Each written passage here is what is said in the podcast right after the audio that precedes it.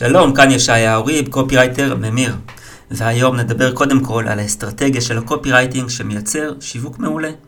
נעשה את זה באמצעות מכתב מכירה באינטרנט, שמוכר נושא שעל פניו הוא מהכי משעממים שיש בעולם כולו. עיזבון, תכנון עיזבון ליתר דיוק. מה זה תכנון עיזבון? אדם יודע שימיו קצובים. ואחריו יישאר הרכוש שלו, בית, כסף, מניות, תכשיטים, מה, ש... מה שיש לו. הוא גם יודע שאז ייכנסו רשויות המס ויקחו נתח, ואולי נתח יפה ואולי נתח יפה מדי. לכאורה הנושא משמים. בתכלס, נוצר כאן מתח גדול עם סיפור שמסביר לך איך עם תכנון נכון אתה יודע שאתה יכול להפחית בהרבה את החלק של רשויות המס. ועדיין, מיסים, חוק, עורכי דין, צוואות, ירושות. וואלה, איך הופכים דבר כזה למשהו עסיסי שאנשים ישלפו בשבילו כרטיס אשראי ויקנו? לקופירייטר יש, יש כאן חתיכת משימה. להפוך אותו לכזה שיעניין אנשים כל כך, שמאדישות גבוהה ואפילו דחייה, כי מי בכלל רוצה לחשוב על יום מותו ולאחר מכן. ועם סקפטיות מאוד מאוד גדולה. בסוף הם ירכשו ספר, חתיכת ספר. 346 עמודים של ספר, אנציקלופדיה. הלקוח הוא חברת ההוצאה לאור בורדרום. פעם קראו לה בורדרום. כנראה שהגיעו למסקנה שהשם הזה כבר טיפה אנכרוניסטי. והחליפו אותו ל-Bottom Line Publications, פרסומי השורה התחתונה. כי עם קופי, אז קופי all the way. כבר עשרות שנים רבות היא משלמת סכומי עתק לקופירייטרים הטובים ביותר מהשורה הראשונה. בגלל שהיא מתגמלת את הטובים ביותר באחוזים מהמכירות, הם יכולים לעשות שם סכומים מרשימים, מרשימים מאוד גם. נכנס אחד הקופירייטרים הטובים ביותר שעובדים בשבילם, דיוויד אל דויטש, וכתב את דף המכירה הזה. אחרי שחשבתי שיהיה משעמם, קיבלתי מגה הפתעה. עם הפענוח של הטקסט נכנסתי לתוך הפיתוח הרעיוני שלו, ויש לו כאן ארבע יתרונות מאוד מאוד גדולים. קודם כל הוא מאוד ברור, הוא ברור, אה, ברור צח כשלג, ברור לגמרי, צלול כמו מים, הוא מאוד מובנה. ההבניה הזאת עוזרת להבין, עוזרת לקלוט, מעלימה התנגדויות. הוא כותב בשפה קלה ופשוטה. וקופירייטר שכותב בשפה קלה ופשוטה, סימן שהוא עשה דרך שבה הוא ויתר על הרבה אגו, ויתר על הרבה מורכבות, ויתר על הרבה הבעה אישית, והוא כותב בשפה שאפשר להבין וקל להבין. ניכר שיש לו נוסחה ברורה של ללמוד וליישם. ופתאום כל הדף הזה הפך למאוד מאוד מאוד מעניין. אז תתכוננו איתי למסע מרתק, כי אנחנו מתחילים. הבהרה off topic. לפני חמש שנים הייתי בטיול בארצות הברית, והייתי בקשר איתו. הזמין אותי לפגישה, בסוף החלטתי להישאר בחופשה, ואת הפגישה לדחות. בינתיים היא לא קרתה. אלה היו אמורים להיות יומיים של נסיעות בתוך ארצות הברית, וכו' וכו' וכו', בשביל פגישה על קפה, אז אולי בהזדמנות. בכל מקרה, הסיפור שלנו. איך הוא מתחיל? עם הכותרת What every wife wishes her husband knew about estate planning. מה כל אישה מקווה שבעלה היה יודע על תכנון עיזבון. ויש לנו כותרת משנה And the IRS hopes you never find out. ומס הכנסה מקווה שלעולם לא תגלו. מה השיטה של הכותב? מה האסטרטגיה שמובילה אותו?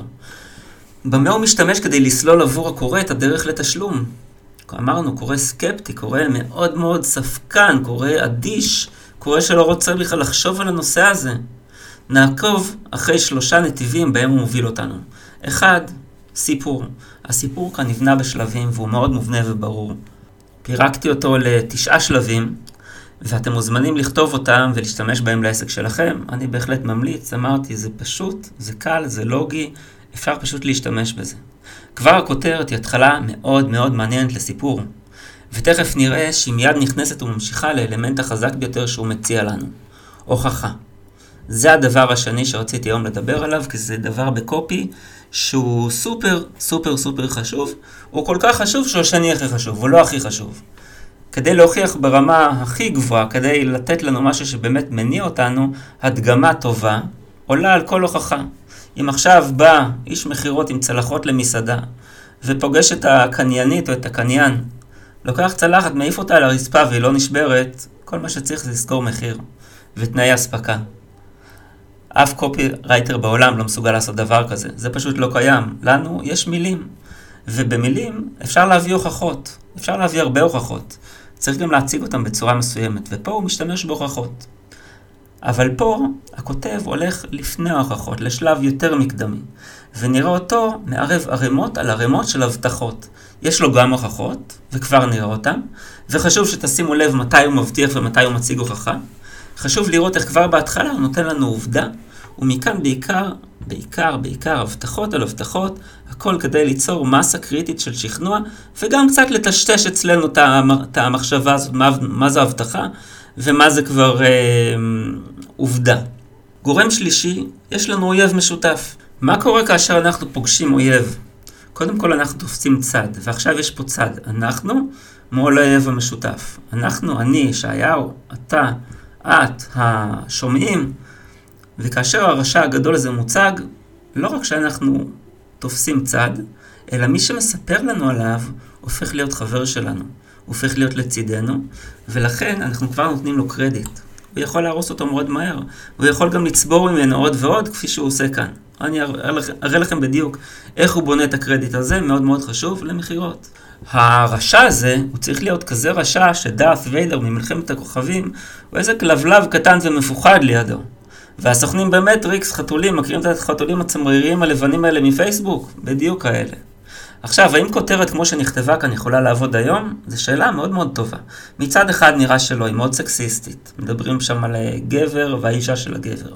ואז רואים שהדף הזה למעשה משנת 2000. שנת 2000 זה, זה הרגע קרה. לא, לא התפתחנו כל כך הרבה מאז. מעמד האישה היה מאוד דומה לעכשיו. יכול גם להיות שאני, שאני מאוד טועה דרך אגב.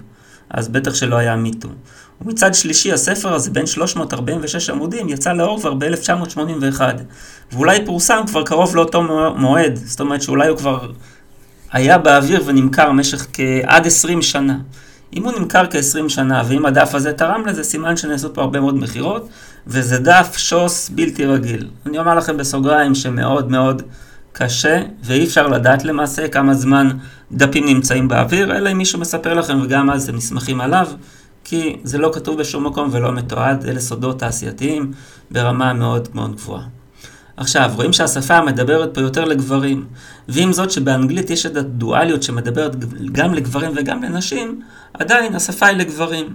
העניין בו הוא מטפל הוא כאב גדול, שלרוב מטוטם מתחת לשטיח. מה יקרה לאחר מותי לאשתי או לבעלי, לילדים, לנכדים, מי יודע. אני אדבר על ההתחלה, ואני אדבר קצת על ההמשך, ואני אתרכז בסיום משתי סיבות. אחד, כי יש כאן סוף מורחב ומועצם, ויש לו מנגנון שעובד, ודבר שגם קל מאוד לאמץ אותו. זו עבודה מסוימת עם בונוסים, ששווה לכם לשמוע איך היא עובדת. היא מאוד מאוד שיטתית, מאוד נכונה, הכל שם ככה מובנה לחלוטין. ושתיים, כי בדרך כלל אנשים שמים לב יותר להתחלה ויותר לסוף. לכן, כשכותבים, ולכן כשמבקרים אנשים שכותבים עבורכם, אז אתם מסתכלים קודם כל על ההתחלה ועל הסוף, כי תדעו שגם הלקוחות מסתכלים שמה. אחרי זה באמצע, תמיד, תראו, תמיד יש מרחב לשיפור, אבל הדברים הראשונים שאנחנו רוצים לשפר ולדאוג שהם יהיו פיקס, זה ההתחלה והסוף. אז בואו נחזור למכתב עצמו. Dear friend, when U.S. Senator Robert Kerr of Oklahoma died, he left an estate that was valued at $20 million. The IRS immediately demanded $9 million from his astonished heirs. But market conditions at the time meant they would have to sell various stocks and real estate at a, at a substantial loss, just to pay the sudden estate taxes. חבר יקר, כשהסנאטור האמריקאי רוברט קר מאוקלאומה נפטר, הוא הותיר אחריו נכס שהוערך ב-20 מיליון דולר. מס הכנסה דרש באופן מיידי 9 מיליון דולר מיורשיו העמומים. אבל תנאי השוק באותה תקופה דרשו שהם ייאלצו למכור מניות ונכסי דלא ניידי בהפסד משמעותי, רק כדי לשלם את מיסי העיזבון הפתאומיים. זה היה ציטוט. מה זה אומר לנו? יש לנו פה סיפור חותך. אנחנו קופצים ישר, קפיצת ראש, לתוך הבריכה הסוערת הזאת, לתוך האקשן. הכותב יודע שכאן הכי קריטי לתפוס את תשומת הלב שלנו. הוא עובר מתפיסת תשומת הלב שלנו על ידי הכותרת לשלב הבא בשכנוע, יצירת עניין המשכי. הוא לוקח אדם שהוא אוטוריטה כהגדרה, סנטור. אדם יותר חזק, יותר משכיל, יותר עשיר, וכמו שכבר ראינו למשל במודעת פרסום של מרי לין, שהיא הפרק הראשון בפודקאסט, שהיא מודעה משנות ה-40, משתמש בדוגמה של אדם מורם מעם, שקורא לו משהו, כדי לסמן לקורא. אם זה יכול לקרות, לא קורא יקר. אתה, שאתה במעמד אקונומי, חברתי, מעמד מכל סוג, סוג שהוא קרוב לוודאי, פחות גבוה, לך הרבה יותר קל שזה יקרה, כי אתה הרבה יותר פגיע. והוא אומר לך, עם האצבע ככה נעוצה עמוק עמוק בב... לבית החזה שלך, אתה יותר פגיע, ידידי. נמשיך. They liquidated what they could, but could raise only 3 million dollars, so they had to borrow the other 6 million. You read that correctly, they had to borrow. In the end, most of the estate went to interest payments and the IRS, not to the needy and very frustrated heirs. They went into debt. תרגום. הם מימשו את מה שהיו יכולים, אבל הצליחו לגייס רק שלושה מיליון דולר, וכך הם נאלצו ללוות את יתר שש מיליון הדולרים. קראת את זה נכון, הם נאלצו ללוות. בסוף, רוב הנכס הלך לתשלומי הריבית ומס ההכנסה. לא ליורשים הנזקקים והמאוד מתוסכלים. הם נכנסו לחובות. מה, מה זה אומר? אני מאוד אוהב שהשפה כאן היא קלה ופשוטה. אתם רואים כמה ברור לנו להבין מה הוא אומר? אין פה שום מורכבות הכי קלה. עכשיו בואו נמשיך. If this can happen to the 20 million dollars fortune of a US senator and long-standing member of the Senate Finance Committee, you and I are certainly fair game. You just know that for every high profile case like this, thousands of smaller fish are getting fried. אם זה יכול לקרות להון של 20 מיליון דולר של סנטור אמריקאי, וחבר ותיק בוועדת הכספים של הסנאט, אתה ואני בטח טרף קל. אתה רק יודע שעל כל מקרה כזה של פרופיל גבוה, אלפי דגים קטנים יותר אוכלים אותה. מה זה אומר? מה אומרת לנו הפסקה הזאת? זה בדיוק מה שהתחלנו והוא רמז עליהם קודם.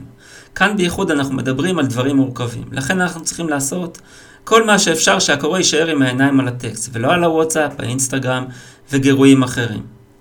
זאת אומרת שאנחנו מדברים פה בדיוק על ההמשך הישיר. אמרנו מה קורה, ועכשיו אנחנו מדברים, על, אנחנו מתחילים לגעת בכאב המאוד מאוד אה, אה, בוטה. וכבר עכשיו מתגבש לנו פה האויב המשותף, מס ההכנסה, דארט ויידר הנוראי, הוא ממש ממש מפחיד, הוא ממש ממש מאיים. בואו נמשיך את הקריאה. בנוסף לכך, השינויים המסיביים האחרונים בחוקי המס יצרו מכשולים חדשים וגרמו לחלק מהאסטרטגיות שנמצאות עכשיו בשימוש נרחב להתיישן. אז, אם יש לך צוואה, מאוד חשוב עכשיו שתערוך אותה כמה שיותר מוקדם. אתה גם צריך להעריך את אסטרטגיות החוק והמס שלך, ולבדוק הוראות מפתח של מדיניות הביטוח. בעצם הוא מעמיק לנו את הצבע הכהה של התמונה, הוא משחיר אותה עוד ועוד, הוא מראה לנו כמה רע המצב הפך להיות. במילים אחרות, מפחיד אותנו ומעמיק, מעמיק, מעמיק את ההפחדה. חוד, חודר ומעמיק ומשחיר ועושה מה שצריך כדי שהלקוח יתחיל, אה, אם הוא לא, יתחיל להרגיש מאוים. מה שהוא גם עושה במקביל, וזה מה שהופך קופירייטר לטוב, כי עד עכשיו להפחיד זה קל. הוא נותן לנו אינדיקציות מה לעשות, שגורמות לנו להבין שאנחנו מול אושייה מקצועית. הוא משתמש במונחים מהתחום, ומראה לנו שיש המון דברים לעשות עכשיו. אנחנו הקוראים צועקים ממש עכשיו, אימא'לה, מה עושים? איך ניצלים מהדבר הזה? אני לא יודע מה לעשות ואיפה להתחיל. מי שעדיין קורא את זה, כן? מי שעוד לא, או המשיך הלאה, או פשוט אה, שחרר את הדבר הזה. ואז הוא אומר, בעצם, אבל החדשות הטובות הן שאותם שינויים פתחו גם הרבה פרצות ואפשרויות להעביר כל אגורה של העושר שלך בדיוק איך שנראה לך מתאים. ופה קורה משהו מאוד מעניין, זאת כבר מיומנות. אמרנו, קודם הוא הפחיד. ואז הוא, הוא עשה את זה בצורה שהוא מראה שהוא מכיר והוא יודע מקצועית. ואז בעצם מה עושה? יצר קודם אווירה שבה קורא מבין שזה מאוד מורכב ומסובך ומחכה לפתרון. ועכשיו הוא מספר לנו לקוראים שהשינוי הזה יצר גם אפשרויות. זו ממש שיטת הנדנדה. בקצה אחד יוצא, יושב משהו עם משקל מאוד מאוד כבד, והקצה השני עולה באוויר.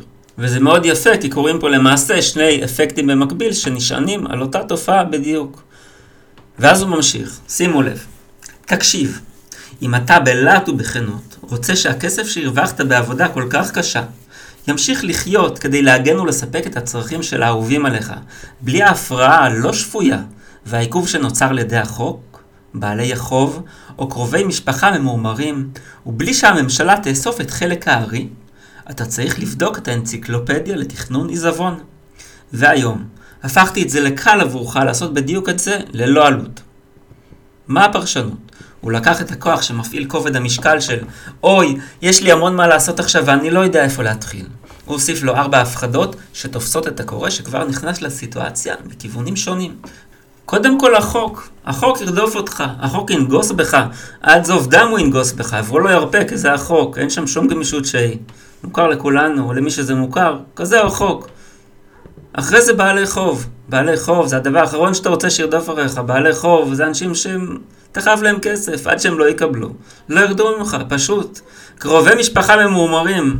תודה לאל ששומר להם מהדברים האלה.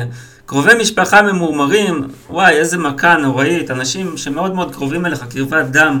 אתה פוגש אותם בארוחות ימי שישי והם מסתכלים עליך ואתה יודע שיש ביניכם איזה משקע לא טוב בכלל. בסופו של דבר גם הממשלה, וואי וואי, מי רוצה להתעסק עם הממשלה? ארבעה דברים, כל מה שאתה רוצה זה לברוח מהסיטואציה ולצאת ממנה טוב.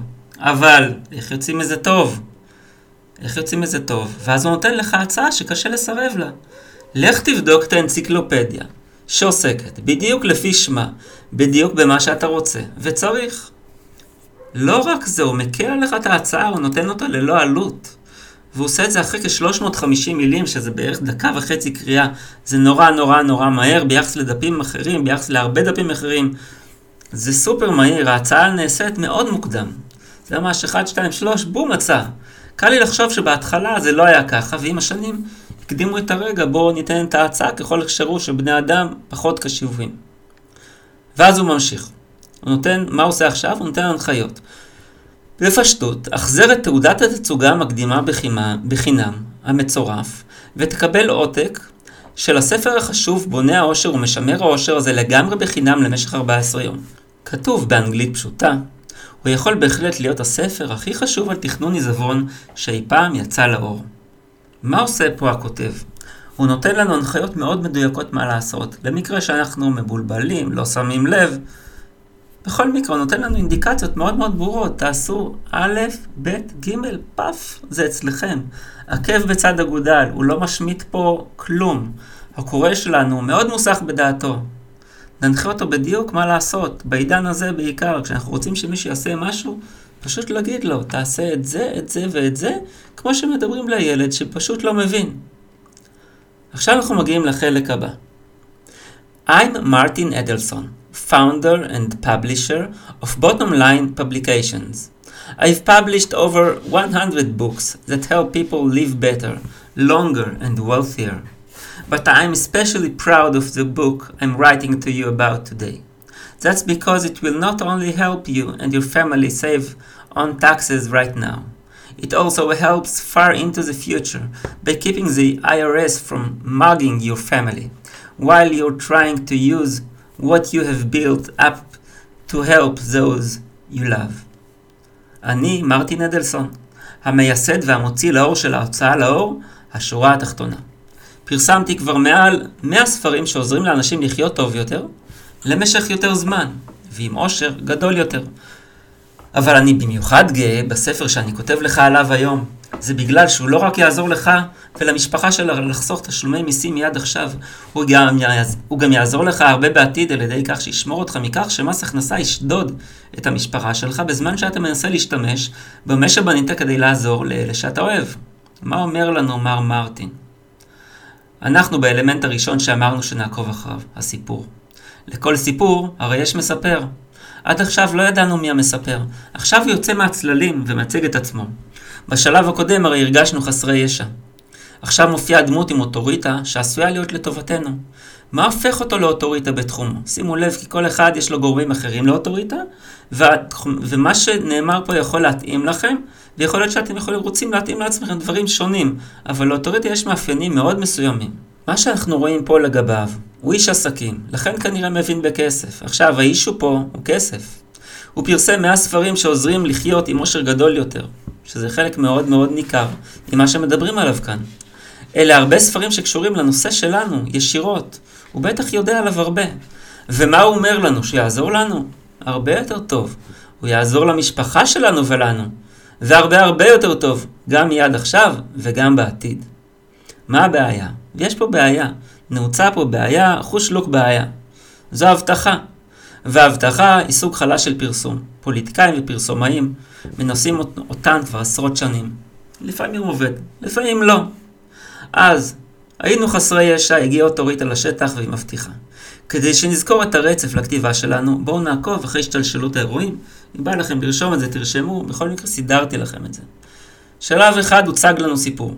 שתיים, הסיפור הראה לנו שיש בעיה שרלוונטית עבורנו. אם היא לא רלוונטית, כבר לא נקרא את זה, אז היא רלוונטית. שלוש, הוא גם הראה לנו שאין לנו כל כך מה לעשות. הנושא הזה של מסוגלות מתפתח כל הזמן, והכותב כל הזמן עובד עליו. על כמה יש לך מסוגלות או שאין לך. זה מאוד משמעותי בתפיסה האנושית האישית, כמה אני מסוגל. ופה המשחק הוא מאוד חזק בכיוון הזה. ארבע, הוא הראה לנו שהבעיה יותר רחבה ועמוקה משחשבנו, והרגשנו חסרי ישע.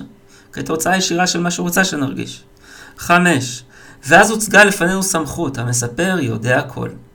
שעד עכשיו היה דמות סיפורית שיודעת כל, בחזקת החכם מכולם, ועכשיו התגלמה בבשר ובדם, והפכה לדמות אמיתית גדולה וחזקה שמחזיקה את המספר 100. מי שחושב כאן על 100% או שרק אני, הדמות, וזה שלב 6, מבטיחה לנו הבטחה. ההיגיון אומר שייתנו לנו הוכחות שמאששות שההבטחה נכונה. בואו נראה מה קורה עם זה. מה הוא כותב לנו עכשיו? האנציקלופדיה לתכנון עיזבון היא ספר חובה לקריאה לכל מי שרוצה ביום כלשהו בעתיד להעביר משהו הלאה למישהו, בלי התערבות משום סוג. אתה תבין את התקנות החדשות באותה מידה, או טוב יותר, מרוב רואי החשבון ועורכי הדין היום. תהיה מסוגל לוודא שאתה עושה כל מה שאתה מסוגל כדי למקסם ולשמר את העושר שלך. ההבטחה, הוא ממשיך לפרט, לפרט את ההבטחה ונותן לה אמינות. איך? על ידי פירוט. מכיוון שאין לו אה, עובדות מלבד מה שיש בספר, זה מה שהוא מציג לנו, הוא פשוט מפרט אותם עוד ועוד.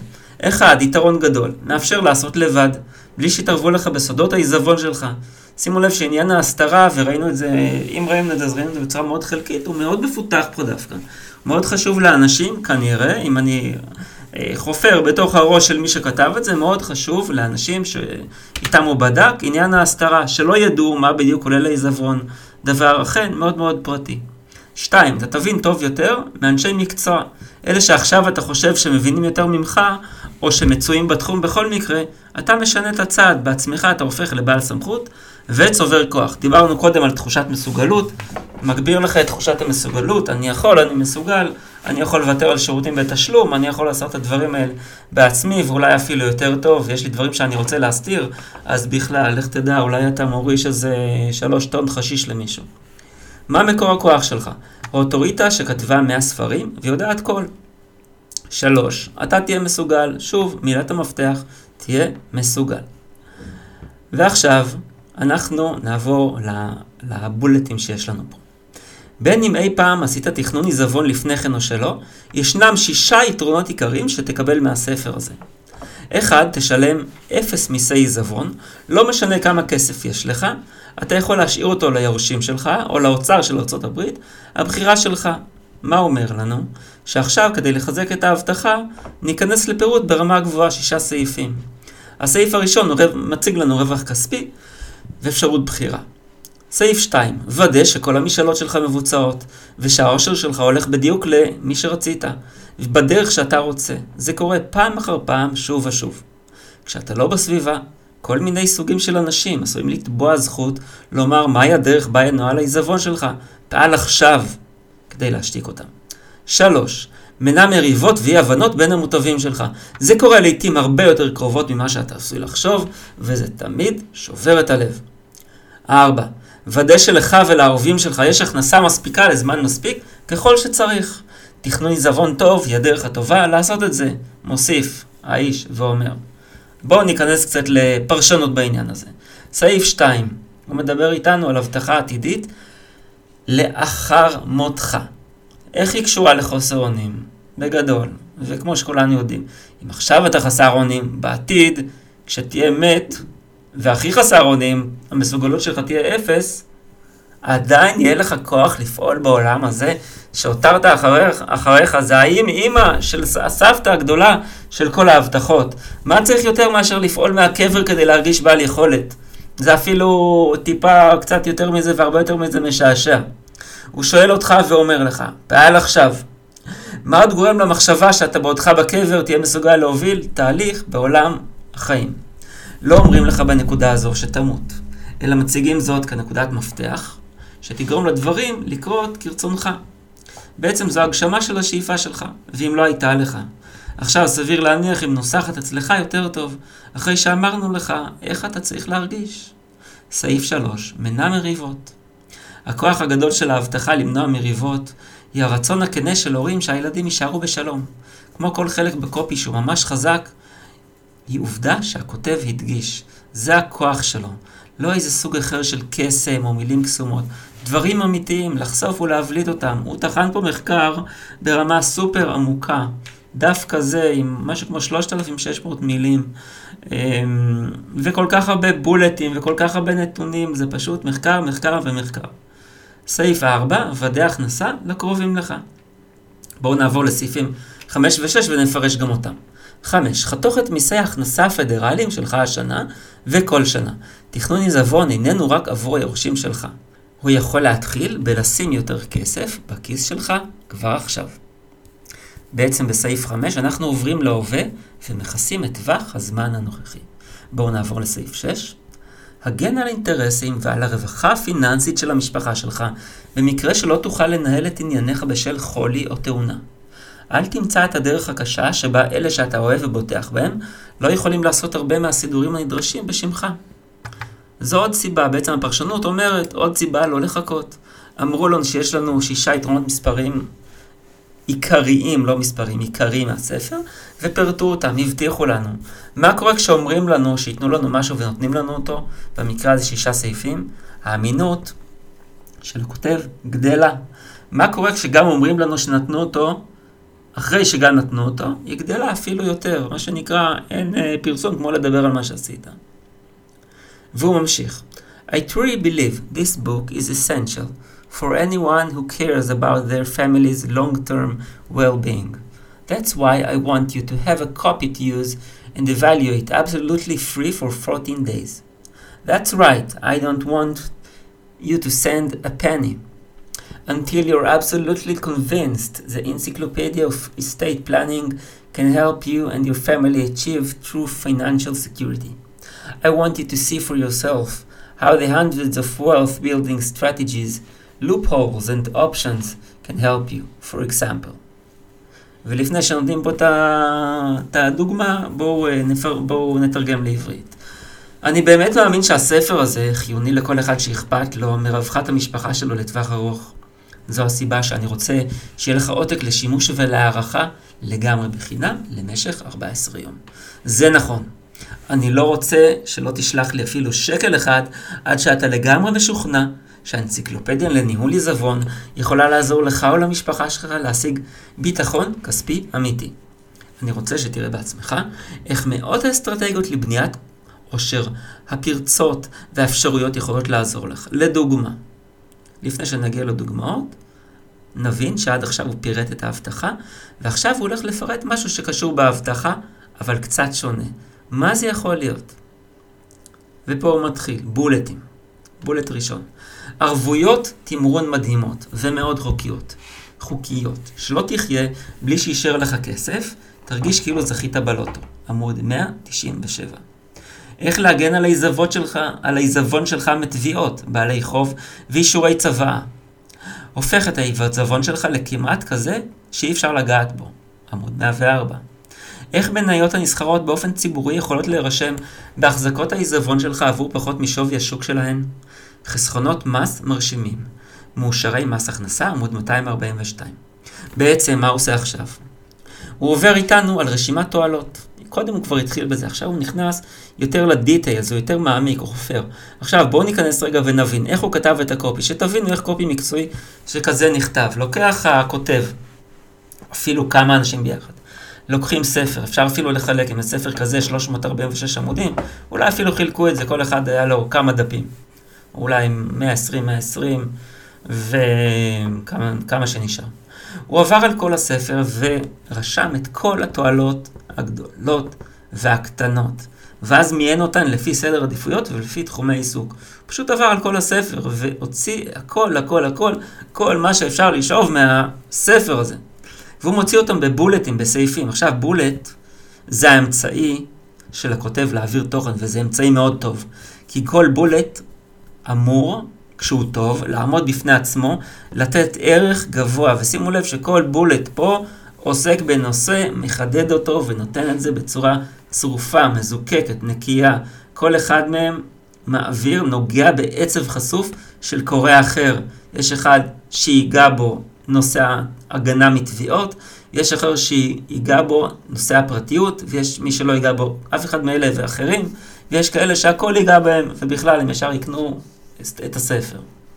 אז מי שמלמד את השיטה הזו מעולה הוא ג'ין שוורץ בהרצאה שלו לפרסום, לפרסום פיליפס. תרגמתי אותה לפני כמה שנים והיא כלי עבודה מדהים, אם יוצא לכם לקרוא אותה, פשוט תעופו עליה. אמ, עכשיו הוא נותן לנו את הרשימה הזו, בהתאם לצרכים של הלקוח, שהוא מגלה לו לאורך הדף, הצרכים הם הכאבים של הלקוח. ושימו לב למשהו מאוד מעניין, שהוא יצרן אוטוריטה ברמה אדירה. ברגע שהוא מספר לנו מה הכאבים שלנו, לפני שאנחנו מכירים אותם, הוא מחזק את האוטוריטה שלו מנקודת המבט של הקורא, שלנו. למה? הוא פשוט יודע יותר, הוא מבין את המבנה הפנימי שלנו, הוא מבין מה קורה, מה התהליך שיש לנו. הגיוני, הוא חפר ולמד את זה, אנחנו לא עשינו את זה. ובואו נחזור לעניין הסיפור. אמרנו, יש לנו פה שלושה חוטים שמקשרים את כל הנושא הזה. בואו נעבור, בואו נחזור לנושא של הסיפור, ונראה תשע נקודות שעד עכשיו עברנו עליהן.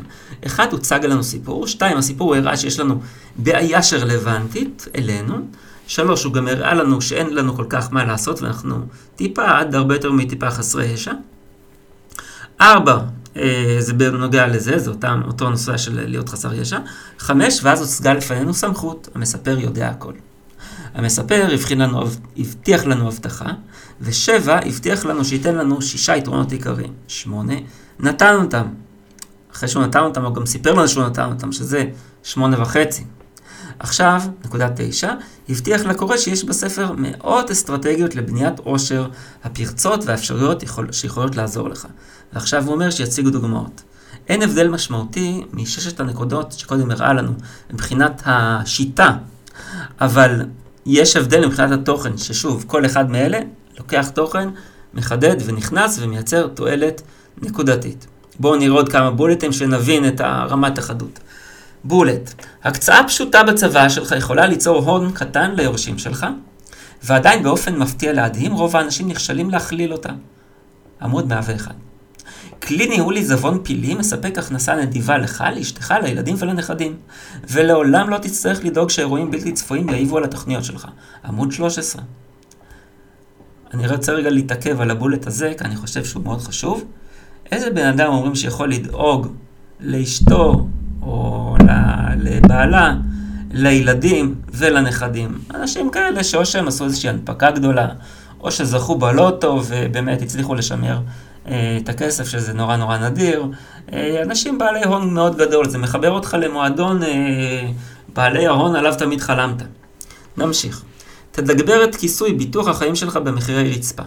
אפילו אם אתה לא חושב שאתה יכול לעבור בדיקה פיזית, עמוד 189. עוד אחד.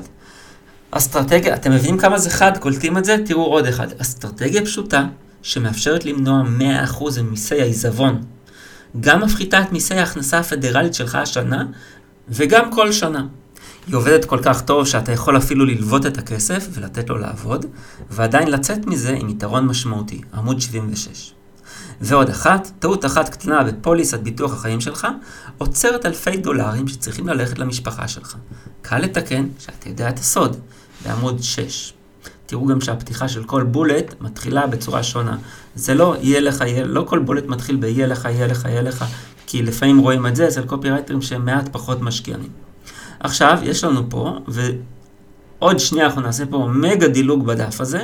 אני רוצה פה להתעכב על משהו מאוד מסוים, אנחנו נעבור טיפה, לא טיפה, נעשה דילוג מאוד משמעותי לכיוון הסוף, כי יש שם משהו שאני רוצה לעבור איתכם, ואני מעדיף שהפודקאסט לא יהיה אה, יותר ארוך.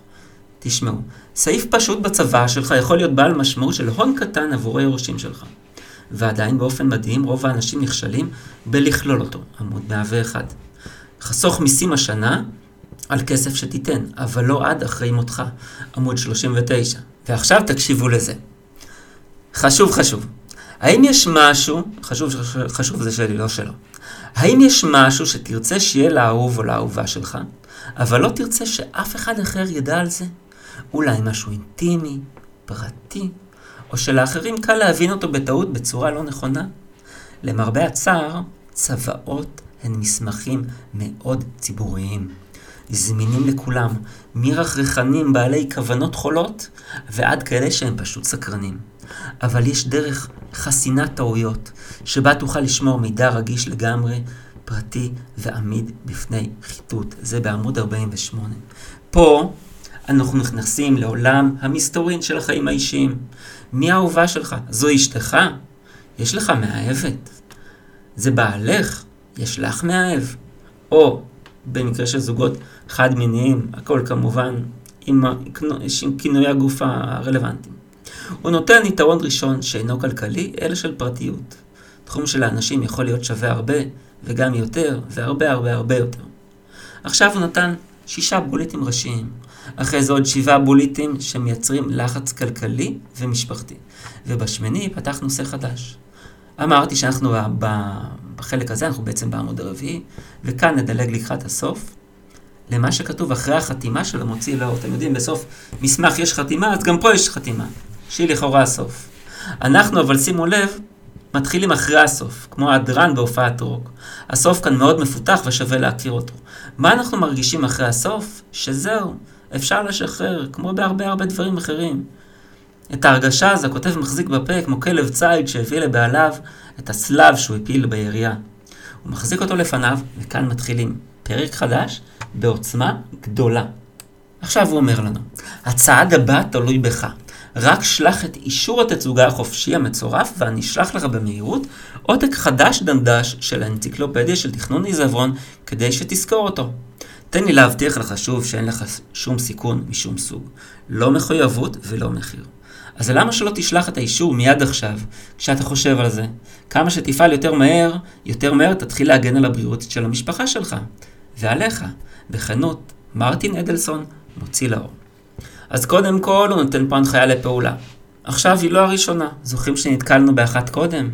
הוא מבטיח הבטחה שמצטרפת לערימת הבטחות ענקית שכבר נתן לנו. הן ממש, אפשר לדמיין איך הן נצברות, זו על זו על זו על זו, בהתחלה יוצרות איזה גבעה קטנה, אחרי זה הר, אחרי זה ממש איזה אברסט שיש לנו מול העיניים, הכל מלא בהבטחות, ומולו כולה השקעה באיזה ספר, כולה ספר. למה שלא נוציא את הארנק? למה שלא נשלוף את הכרטיס? למה שלא נשלם? זה כל כך טוב. עכשיו, אם עוד לא קנינו ולא עזבנו את הדף, מגיע תור המתנות. ולכן רציתי להביא אתכם לכאן. מה תפקידן? לתת, לתת לנו הרגשה שהסיכון שלנו מופחת. שבכל מקרה אנחנו מקבלים שווה ערך ויותר לכסף שלנו, בלי לסכן אותו. שימו לב איך זה עובד ועל אילו רגשות זה פורה. תשימו לב ברגשות, פשוט תשימו לב האם זה נוגע בכם באיזה נקודה, בנקוד, באיזושהי נקודה, ואם כן, איפה. איך הוא אומר את זה? נ"ב. אני מקווה שאתה, שאתה מסכים שלקבל את האנציקלופדיה של תכנון העיזבון לגמרי בחינם למשך 14 יום, בלי לשלוח אפילו שקל אחד, היא עסקה טובה. אבל אני רוצה להבטיח שזו הצעה שאי אפשר לעמוד בפניה. אז אם אתה עונה בתאריך שעל אישור התצוגה החופשי שלך, אני גם אשלח לך שתי מתנות בחינם שהן פשוט שלך, אפילו אם תחליט לא לרכוש את הספר. מתנה חינמית מספר 1, נאמנויות חיות. נאמנויות חיות הן לגרום לצוואות מסורתיות להיות עוד יותר ישנות. בדוח המיוחד הזה תגלה איך המסמכים הפשוטים האלה יכולים, נקודתיים, ולפני זה בואו נסביר. יש פה עניין שחזרנו אליו עכשיו פעם שלישית, שנקרא אישור התצוגה החופשי. זה איזשהו טופס שמקבלים וצריך לשלוח בדואר. המשלוח שלו הוא חלק מה... מתהליך הקנייה. עכשיו, בואו ניכנס קצת יותר עמוק. מהי נאמנות חיה, שזה הבונוס הראשון? נאמנות חיה היא סוג מיוחד של קרן, שיכולה להחזיק דברים של מישהו בזמן שהוא עדיין חי. ובדיוק כמו כל קרנות הנאמנות, נאמנות חיה גם מפרטת כיצד להפיץ את מה שיש בנאמנות לאחר שהבעלים המקורי נפטר, הלך לעולמו. ניתן להכניס כמעט כל דבר לנאמנות חיה, אם יש לו ערך מכל סוג שהוא, הוא יכול להיכנס. למשל נדל"ן, למשל חשבונות בנק וחסכונות, למשל כלי רכב, למשל אומנות, למשל תכשיטים, למשל פריטים בעלי ערך וירטואלי כמו זכויות קריאה וקניין רוחני. מבחינת מכירה, אנחנו מקבלים כאן משהו שיש לו ערך ברור. חשוב שהלקוח הפוטנציאל יקבל מהבונוס ערך אמיתי וממשי. עכשיו מה שהוא עושה, הוא בעצם נותן לבונוס הראשון הזה כמות של, אה, של בולטים, שמבהירים איזה ערך יש לו. מה שחשוב שהערך של הדבר הזה יהיה נבדל מהערך של המוצר העיקרי, כי באנו לתת מתנה אחרת, מתנה משלימה, מתנה שנותנת ערך, נותנת ערך מכיוון אחר. ואז הוא מדבר על מתנה חינמית מספר 2, הספר הגדול של הקלות מס. איך, איך, מה הוא מספר על זה? חוקי עזבונות ומתנות מס אינם היחידים ששונו. למעשה, הרבה מאוד שינויים נעשו בכל קוד המיסים. לקחנו את הטוב ביותר, הקלות המס שהכי חוסכות כסף, כולל החדשות ביותר, ושמנו את כולן בספר הקטן המיוחד הזה.